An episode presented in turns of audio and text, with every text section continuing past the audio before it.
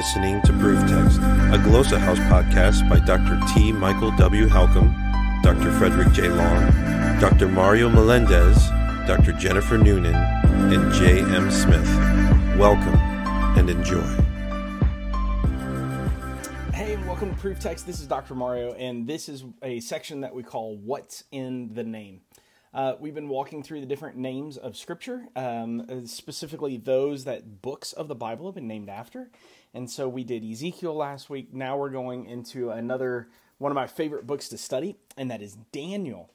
Daniel, yes, the one in the lion's den. And of course, Daniel's book is named after the prophet and the story of the book. Um, so let's walk through the three things that we do normally in regards to what's in the name. We look at the etymology of the name. We look at how it is apropos for their story, and then we consider it theologically for those of us um, Christians that read it backward and read it into the biblical theological story of the people of God. Let's go to the etymology. Number one, the story of Daniel um, really makes sense whenever you understand that his name is God is my judge. God is my judge. And so we see, uh, as the case with many of the names in the Bible, especially Hebrew names, that they're conjoined words together to make a name. Daniel's name is two different words, and that is Dean and then El. But in particular, Dini El. God is my judge. Dan um, is a name that you might know, D A N. Um, that's an Americanized version or Angl- Anglicanized version of Dean which is to judge. So Daniel's name is Daniel, that is, God is my judge. And, and I was telling my students this morning in uh, Old Testament class that whenever we consider the story of Daniel in the light of his name, it's kind of sort of like imagine a court situation where somebody's being judged and the judge says, Sir, I find you guilty of fill in the blank. And then Daniel replies and says, Well, I don't care because you're not my judge um, that's actually quite apropos and a good little uh, story to stick within the book of Daniel. Because now let's move into the second part, and that's the story of Daniel. How is his name fitting to his story, and how does it help us understand his story? Well, uh, we see through the book of Daniel numerous people get judged, but in particular to the uh, prophet Daniel himself. He's first judged by people, then he's judged by the king, and then he's judged by lions um, you thought that being judged was bad. Uh, you weren't judged by a den of lions, with whom God closes the mouth of. And so, uh, constantly, he's being judged. Constantly, we could even say the other fellows that are within the story Shadrach, Meshach, and Abednego, or as VeggieTales calls them, Rack, Shack and Benny.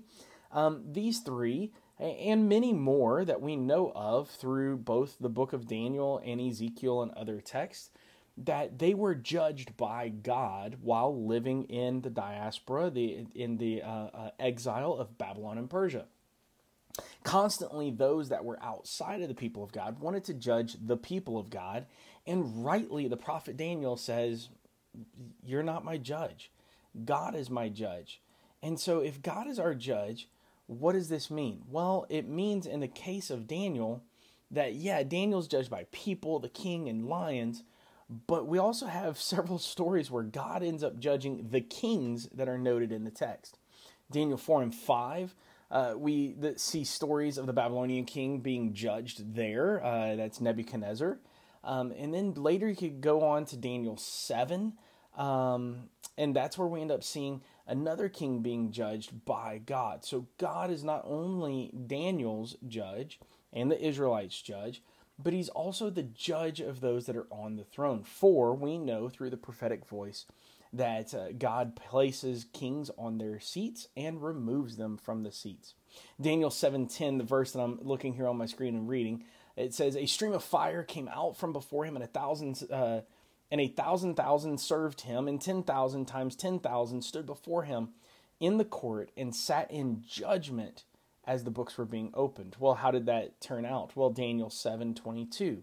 The ancient of days came and judgment was given for the saints of the most high. And the time came ultimately when the saints possessed the kingdom. So not only do we see the righteous being judged in this text, but we can read into the text of the end times as well as into the text of Nebuchadnezzar in his time that God would judge these people as well. The result therein is that God judges and the righteous are made to prosper. The righteous are made to prosper. So let's bring this to our third point. What does this mean for us in our lives? Well, uh, several places I want to go to talk about this in regards to judgment. Number one, what I rather like um, a text that I think might have been in the minds of Daniel and Shadrach, Meshach, and Abednego and the other exiles is that God doesn't uh, judge like everybody else does. Uh, a great story place to go might be 1 Samuel 16. Uh, the prophet Samuel, of course, is over at the house of Jesse. He's looking for um, the next king, who ultimately we know is David. And Yahweh tells the prophet Samuel, hey, listen, uh, the Lord doesn't see the way things that you see them. Rather, uh, people judge on the outward appearance, but Yahweh judges by the heart. And within that, we get that dean name, that dean uh, verb of judge. And God judges not by how we look, but rather by our character. And in the instance of Shadrach, Meshach, and Abednego, Daniel, Ezekiel, the lot, uh, we could go with uh, uh, Esther and her uncle Mordecai later. They maintain a righteous spirit within them because they know that God is their ultimate judge. Likewise, we could grab this and bring it and drop it concept wise into the life of the believers of the New Testament. Matthew 10 28. Uh, speaking there, Jesus says to the disciples, Hey, don't fear those that can uh, kill the body, but rather fear him who can destroy both the body and the soul in hell.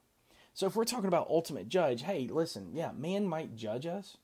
Um, even if you get uh, judged wrongly, and I uh, think of our friends and uh, many that have gone on before us that were judged by wrong, evil courts because they were anti Christian.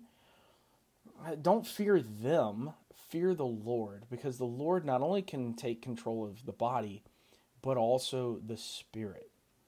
Likewise, if we go over to 1 Peter chapter 2, 1 Peter chapter 2, uh, 21 through 23, Peter says this For to the for to this you were called because Christ also suffered for us, leaving us an example that you should follow in his steps. He who committed no sin, nor was deceit found in his mouth, who when he was reviled did not revile in return. When he suffered, he did not threaten, but he com- committed himself to him who judges righteously. Or we might even say, who judges righteousness. If there was any time that somebody had the right or the power, if we wanted to put it that way, to respond to being judged by humans and human kings, it was Jesus, the the second part of the Trinity, the actuator of creation, the most high powerful one, right?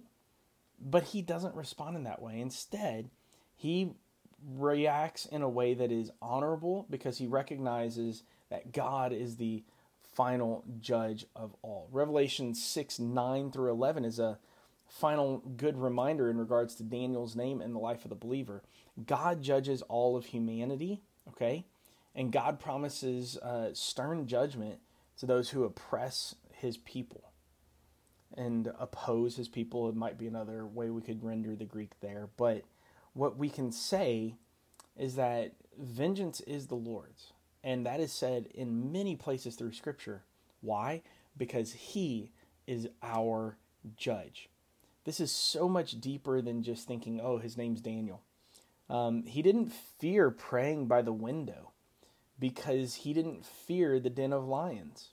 Now, if it was you and me, um, we probably would need new clothing, new underwear in particular, if we were thrown into a lion's den. But Daniel recognized God is his ultimate judge.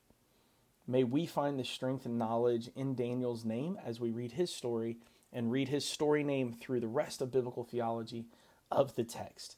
Know this the Lord is our judge, not man. Why should we fear? We should believe in Christ and trust that he has us in his grand plan. So go read the story of Daniel and reconsider it in light of his name. And uh, shoot us an email or something like that and let us know hey, I really like uh, how that helped me understand Daniel because I really understood the book of Daniel once I got his name. We'll see you in the next episode next week. Bye bye now. Interested in growing your ancient language skills but not sure where to start? Glossahouse can help. From illustrated readers and short stories to lexicons and grammars, Glossa House offers a variety of resources for beginning, intermediate, and experienced ancient language learners. Head to glossahouse.com today. Glossa House, language resources for the global community.